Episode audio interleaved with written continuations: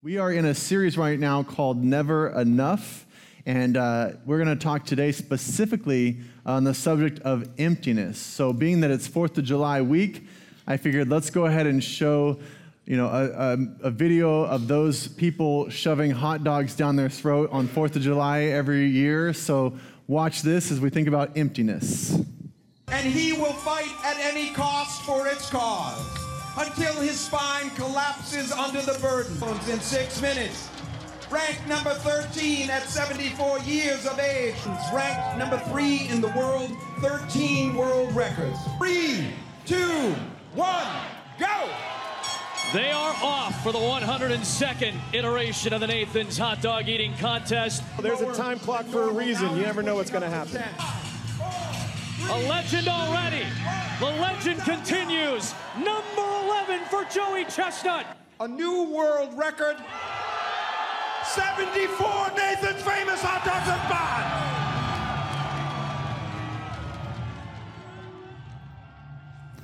So here's what's so ironic about that video. Do you think they had dinner that night? Or at least breakfast the next morning? Yes or no? Yes, they did. You know why? They were hungry, right? Even though they shoved 74 hot dogs down their mouth hole, they still, they still were gonna eat again. And that just blows my mind. It's like if I have 74 hot dogs, I'm done for life. But no, that's not how it works. Why? Because it's never enough. We will eat and eat and eat, and there will never be a day where I'm like, you know what? I'm done. I'm done eating. On that day is probably the day you die. And I think about this castle. This we're keeping this from the VBS up here because it fits right in with we will continue to try and build bigger and bigger things. And maybe someday we're living in that castle in the picture. I love that picture. But you know what you would think if you were in that castle? The Wi Fi's a little sketchy, yeah? You'd be like, ah, it's a little drafty here at times. I wish it wasn't so cold. Or if you're like me, it's like, man, this lawn, how am I gonna mow this lawn? It's so big. And we'd always continue to think, I just wish I had something else. It's never enough. And if we're honest, that's how we live this life. And we continue to move that way constantly, even though we have example after example of people reaching the pinnacles of heights in their field, telling us how awful it is, and we still run after it. so weird. There is not these physical, uh, emotional, social, or spiritual things you will reach to satisfy you. And the spiritual one, we have to be, we have to be careful in that one too that we continue to try and get answers and get that at spot where we're finally going to understand, and then it will be enough. Even that one can leave you wanting more. So, as we look at this book, Ecclesiastes, I love this book, and maybe that says something about me because it's a very negative book. It's a little bit dark, but I kind of like it because it helps us to understand what this world is like and what we're sitting in. And the writer wants you to stay there. The writer does not quickly jump to Jesus and the abundant life and all that God brings. The writer sits in this never enough theme for many chapters. In fact, you have to think of this book how it was originally intended and how it was written. So the chapters and verses, all that came way later. These books were written as stories to give a message, to give a warning, to give direction. But it's a story and it's a big story. And a lot of the books of the Bible are this way. We start to take the Bible and we splice it up because we really like certain verses. And we pull those verses out and we're like, that's our daily bread, that's our daily prayer, and we enjoy it. But that's like eating crumbs from the meal that God was giving you. And it's great. Chapters and verses work great for church because we can say right where to go, everyone jumps in, and they understand where we are. But the truth is, how they were originally written were these stories, and they're long stories to explain a, a, an idea that we have to take and move with it and understand it. So I say that all to kind of start you off. This chapter one, chapter two, it's not a nice bow ending chapter. It's dark, it's difficult, and it speaks to the never enough that this world is that, that we're in. And so read it that way, sit in it, and don't quickly dismiss it and move on because the God and the Jesus and all that stuff, that's out there. And even these, this book ends with some of that. But I want you to start here in chapter one, understanding what emptiness means and how we can end up so empty in this world. In fact, the more successful you are, this is what's so ironic. The more successful you are, the more you may feel empty. Many times people reach these ladders and that they're climbing and they get to the top and they say, ah, this is not what I thought it was going to be. And they feel emptier than when they didn't know and when they were at the bottom, just kind of moving through it. This is a story of emptiness. There's many different areas it hits our life. The first one, this is in your notes, is the educational field. We chase after diplomas that have very fancy titles and all kinds of, of words that we can barely say behind it. And we get these things and we are so excited that we finally completed, only to find that, okay, now what? There's, there's got to be more than this.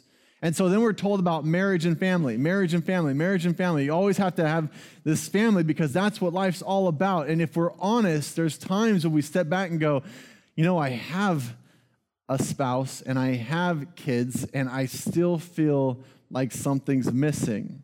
And that's a weird feeling because you, you almost feel guilty because all you've been uh, told was this is what it's about. And yet when we have it, there's those times where we step back and go, man, there's got to be more than this. Why would I still feel a little empty? And work, work's an easy one because we push to these goals and these accolades and we, we get the credit for reaching this point and we're happy in that moment. And then it goes away and then we're chasing the next one. And then we're happy when we get there and then it goes away and we're chasing the next one. It's never enough, it just continues to move. And then there's this point where we get to retirement. And in retirement, we're sort of like, okay, this is when I finally, all the fruit of my labor, I get to travel and enjoy life a little bit. But how many people do you know who, when they retired, within like six months, they were so bored that they went back to work? Because I know several people like that, where they're just like, I just didn't like it. It wasn't the feeling I thought it was going to be. It's like this game that we're all playing where we continue to run on this hamster wheel and run and run and run, trying to figure out what it is we're supposed to be doing in life.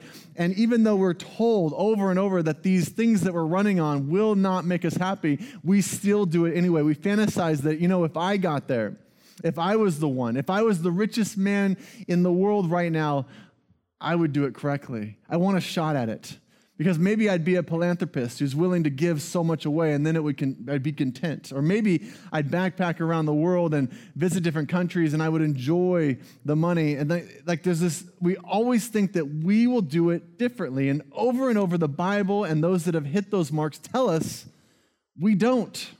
And we will feel empty if we push into those areas without God.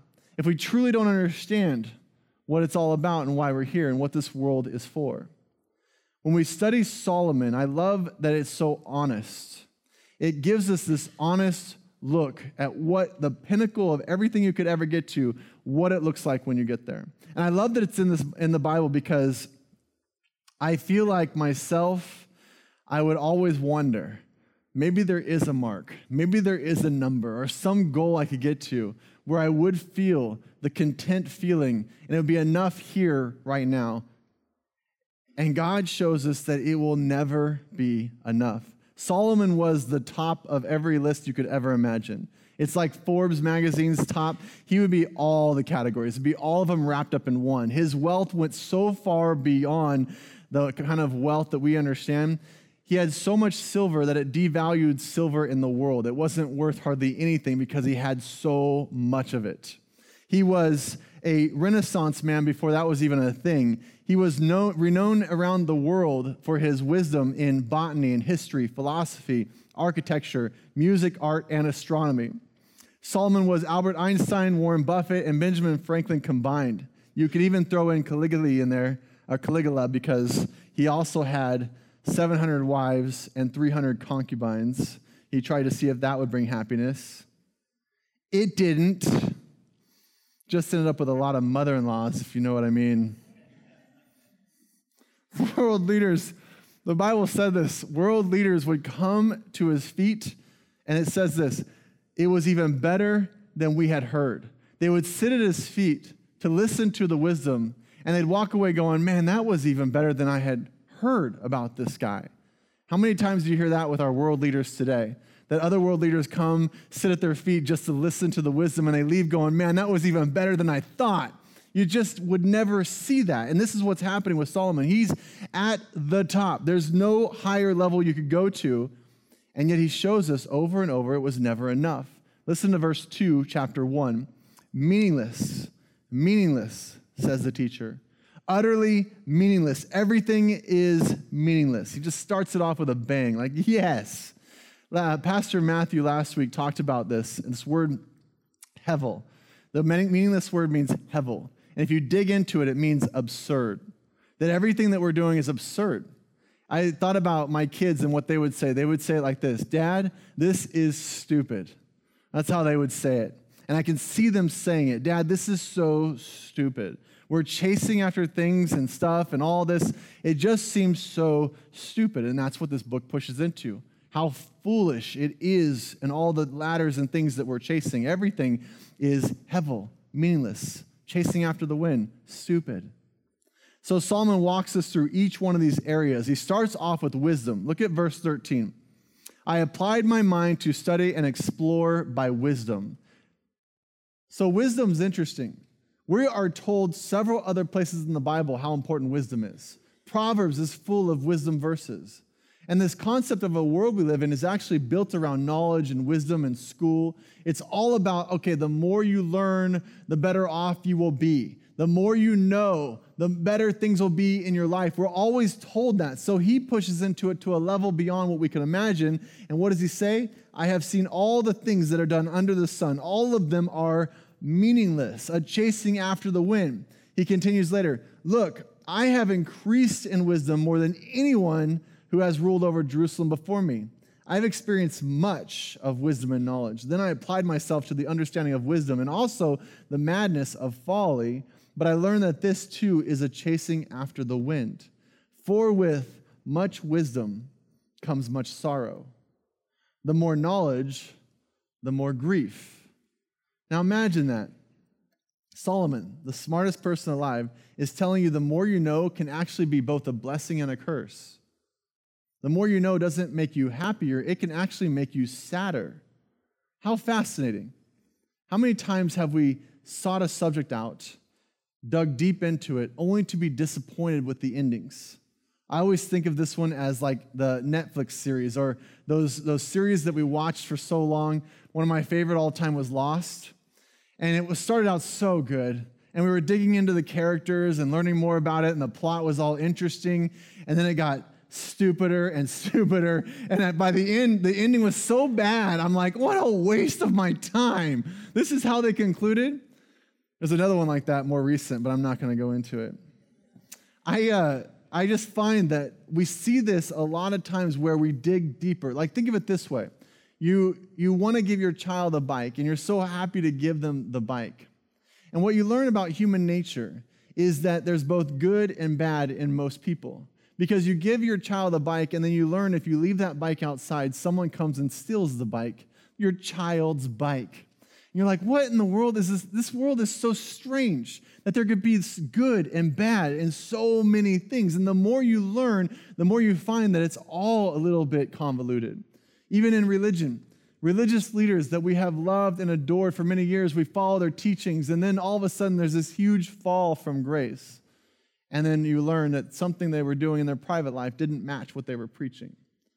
You could go to entire religious institutions, some of the biggest in the world, and you find out what was happening behind closed doors and how awful it was, and your whole world crumbles because that was the highest of the high, this, this place that's supposed to be the all knowledge, wisdom place of God, and even it lets you down, right?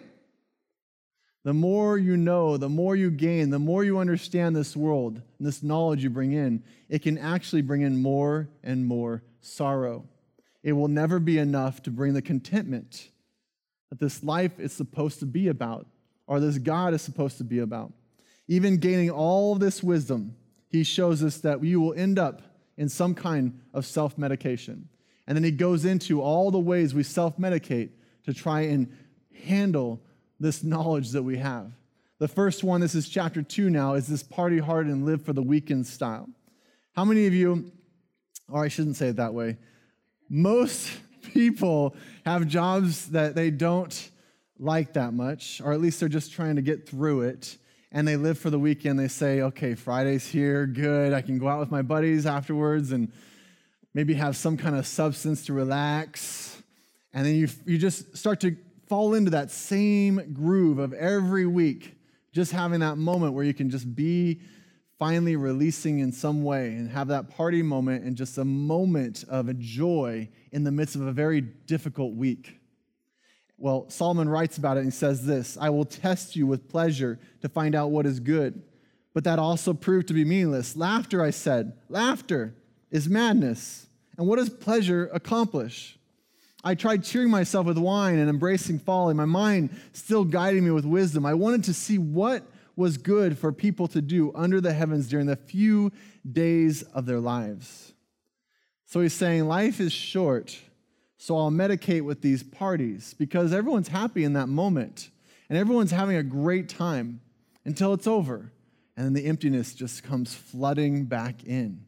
Over and over, you, you have these moments, and then it's over, and then it starts to not live up to the hype, and it starts to damage, and it just gets weaker and weaker and weaker as it goes.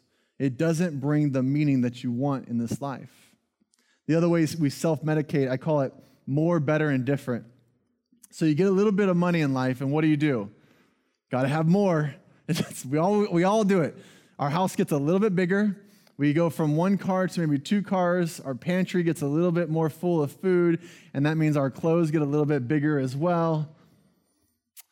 And you look around and you realize, well, you know what? Everyone I hang out with now has more. More is everywhere. So what do we change to? Better. It's not having two cars or three cars, it's having fancier titles of those cars. Our clothes, it's not about having more clothes, but we may have less clothes with fancier titles on those clothes. All the stuff in the pantry starts to have these really interesting names like organic and artisanal and and just, just things I can't read. And I look at it and go, I think this is granola, but there's 14 titles in the name. Even our pets start to look fancier, right? And we end up with these architecturally built dog houses, right? And we're like, wow, my dog is better than your dog.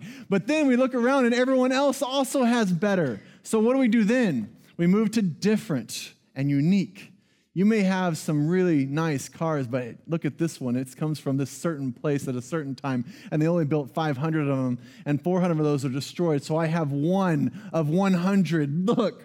And we have some of the most unique things that only a few people have. We're involved in the golf club that's not just any golf club, it's the one you have to be invited to by certain people, right? We go from more, better to different. And it's a way we self medicate in a world that leaves us wanting constantly. This is Solomon talking about it, and Solomon could do it to a level none of us could ever get to. I undertook great projects. I built houses for myself and planted vineyards. I made gardens and parks and planted all kinds of fruit trees in them. Notice all that was plural. I amassed silver and gold for myself and the treasure of kings and provinces. I acquired male and female singers and a harem as well. The delights of a man's heart, I became greater by far than anyone in Jerusalem before me. And all this, my wisdom stayed with me. I denied myself nothing that my eyes desired. I refused my heart no pleasure. My heart took delight in all my labor. And this was the reward for all my toil. Yet, when I surveyed all that my hands had done and what I had toiled to achieve, everything was meaningless, a chasing after the wind. Nothing was gained under the sun. What did he say? He said it was stupid. He said it was meaningless. And it was, it's absurd that we even do it. And will we hear these words? Because we're told this by people who have money now, and we still chase after it. We still chase after achievements. We still chase after all of this, wanting something, and yet it continues to leave us empty? Will we get off this hamster wheel that we all continue to jump on and finally say, God, I hear what you're saying? Now, understand something. This isn't about being grateful. In fact, a lot of times, what you have, you look at God and you go, Why am I not more thankful and grateful for what you've given to me? Why don't I feel contentment? This isn't you saying, you know, all that God's blessed me with, I'm going to ignore and I'm going to treat it like it's all meaningless. No, you're thankful for what God has given to you. You're just so, you struggle with the idea of not getting the meaning and the feeling and the contentment that it's supposed to be giving. There's something wrong with it. And that is what he's digging into. As he continues this chapter, he goes to the end and he starts talking about work, how we can begin to do this self medication of work. And as a pastor, I don't really struggle with drugs and some of those other vices because it's, it can be pretty heavy consequences for a pastor. But this self medication of work, called workaholism. See, working is healthy, overworking is not. I can get fired for drinking too much, but if I work too much, I can get promoted, I can get raises, right? It's an interesting, interesting world we live in where you're patted on the back if you tell everyone how busy you are all the time. If your first words to people are always like, I'm so busy, they're like, good job, until you fall off that cliff because you're just so stressed. And Solomon writes about it like this I hated all the things, this is verse 18, all the things that I had toiled for under the sun, because I must leave them to one who comes after me. And who knows whether that person will be wise or foolish. Yet, they will have control over all the fruit of my toil into which I have poured my effort and skill under the sun. This too is meaningless. What do people get for all the toil and the anxious striving with which they labor under the sun? All their days, their work is grief and pain. Even at night, their minds do not rest. Any of you ever go to bed at night and your mind is just racing from all the stuff that you need to get done still, all the work and the things that are still going on, and you're thinking about tomorrow. Does that relate to anyone? Because he showed us this 3,000 years ago, and we're still trying to figure this out. This too is meaningless. This doesn't mean we all stop working. It's not what he's getting at. It's all about where you're finding meaning and contentment. Because if you're trying to find it in work or the other things that I've talked about, you will feel empty. The other one he hits at the end here is overeating. It's a self medication as well. And if you think about it, obesity is a killer. In fact, it kills three times more people than malnutrition and some of these other vices that we've talked about. It, and if it doesn't kill you, it can still cripple you. And the problem, again, is the world we live in. We live in a world that celebrates this. How many times have you been invited over to someone's house and they feed you tofu and bean sprouts? And you're just so thankful for the healthy meal that they're bringing before you, right? That's not usually the case. And in fact, whatever they bring you, it's so good. If you go back for seconds, they're like, way to go. They pat you on the back because you did something. You're a good eater. And after you finish your seconds, there's going to be a fantastic dessert, right? This is the world that we live in, and the church potluck could be one of the most dangerous parts of our world if we're not careful. And here's what Solomon writes about it in verse 24 A person can do nothing better than to eat and drink and find satisfaction in, our, in their own toil. This too I see is from the hand of God, for without him, who can eat or find enjoyment? Now, here's this is what's so interesting. If you pull this verse out of context, it sounds like it's saying something that it's not. This is why you have to read this book all together because knowing what's before and what's after tells you that he's being sarcastic. He's saying, okay, what this life is about is I'm going to be eating and drinking and working for what? Thanks, God. Thanks a lot because I don't understand that this world, this is what we do. We just eat, drink, work, and die. That's what we're here for. So you have to understand how he's writing. And all of this stuff, if we're not careful, will leave us empty. We have to read on and understand that He is showing us that if we're not careful, and if we don't sit in this moment for a little bit, we will get caught in this hamster wheel that we're just running like everyone else, even though we've seen over and over it doesn't work. Will we learn from this? Will we learn that not matter, no matter how much we see, we will never be satisfied? No matter how much we get, we will want more. And when we eat something amazing and wonderful, we're going to want to eat it again. In fact, our stomach will expand so that we can fit more in.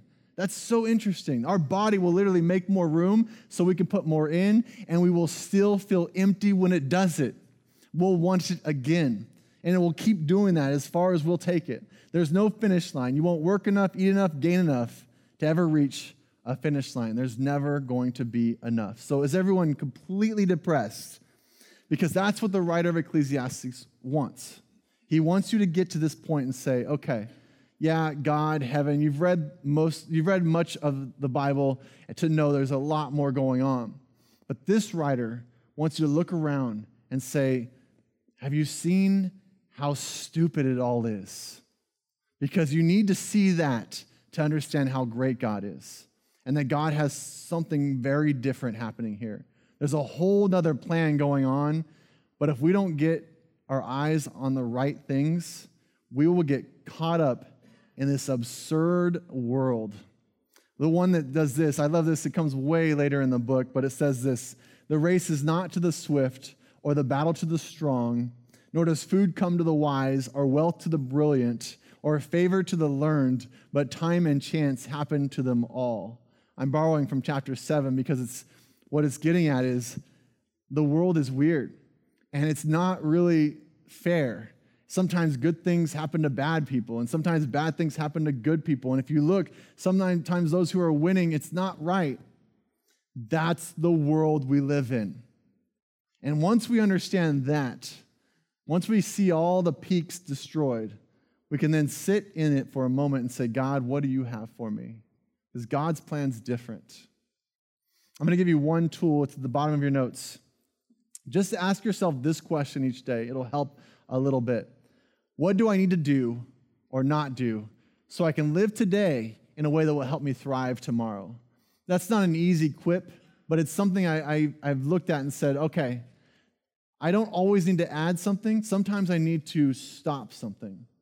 But what can I do that will help me thrive tomorrow? Not gain more stuff, not do more at work, not so I can get more accolades, but what is the thing I need to do with God that will help me thrive tomorrow? What do I need to do or not do so I can live today in a way that will help me thrive tomorrow? Maybe it's something with God today where you spend time with Him. Maybe you need to rest so that you're stronger tomorrow.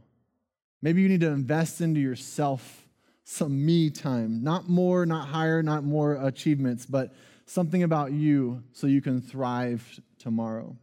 Re examine your life to make sure you're not chasing the meaningless, chasing the wind, if you will, or chasing stupidity. Let's pray together. God, I thank you for this book, and I thank you for the many examples that you've given us. Lord, we continue to see generation after generation chase the exact same things, tell us how unfulfilling it is, and then we do it again. Lord, I pray we get off that hamster wheel. Help us, Lord, to see in this book what you're trying to stop us from. And it's not an easy book. It doesn't have the nice bows that many others do, but it's so much truth. So, Lord, we step into you and what you have for us, the path that you're doing. Those are truly unique. With every head bowed, every eye closed, if you're in this room this morning, one of the first steps to this whole thing is just accepting Jesus Christ as your Lord and Savior. That's a journey. There's many moments along the way, but the Bible speaks of making a public confession of your faith. I'm not going to pull you up front or do anything weird, but if you're in this room and you're saying, you know, this is really hitting me, but I don't really know what's next. That first step is just this relationship with Jesus Christ who died for our sins so that we could spend eternity with him. There's a lot of fun stuff we talk about in the Bible that, that surrounds that particular issue, but it starts with just a relationship with him. I'm not going to do anything weird, but if you are in this room and you're saying, That's me, I need to start with Jesus, will you just take a moment and put your hand in the air and say, I need this God? I need this Jesus in my life, and I'm ready to make that commitment. Just lift it up. Amen. Anyone else, just lift it up.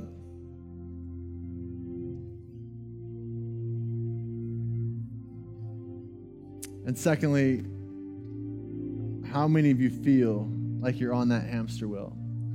And you need to say, God, I'm sorry because I keep chasing after the wind.